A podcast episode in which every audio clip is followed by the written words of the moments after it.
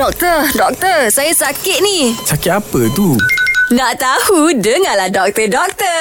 Doktor, hmm. ni ada orang tanya kalau makan ayam lepas operate. Ha, dia dia kat contohlah dia op- baru lepas operate kan doktor hmm. kan. Lepas tu dia pergi makan ayam. Lepas tu ya ke luka tu lambat sembuh. Ah, ha, tapi kalau dia tidur di, di hospital dalam wad ada je orang bui ayam. Betul. Ha, macam mana tu doktor? Okey. Sebenarnya Hmm. daripada jaga luka selepas pembedahan ni yang pertamanya kita mesti cukup protein dah. Hmm. Penyembuhan luka. Luka memerlukan protein untuk sembuh. Oh. Yang kedua dia memerlukan oksigen dan juga gluko.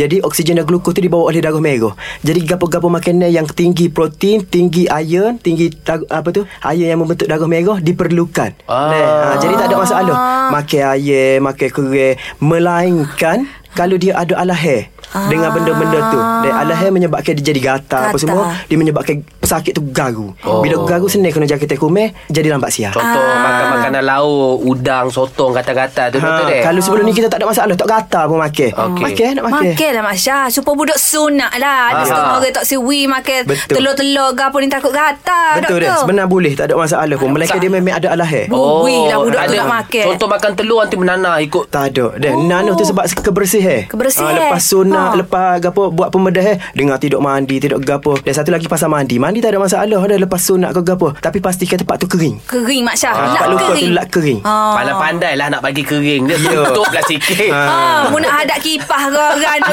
Ah, Guna hair dryer Pengering Ah. Oh loh. Okey, terima kasih doktor. Okey sama-sama Ha, jelas ke tidak? Nak dengar lagi tentang kesihatan? Dengarkan di Gegar Pagi setiap Ahad hingga Kamis pada pukul 9.30 pagi bersama Mat Syah dan Mek Zura.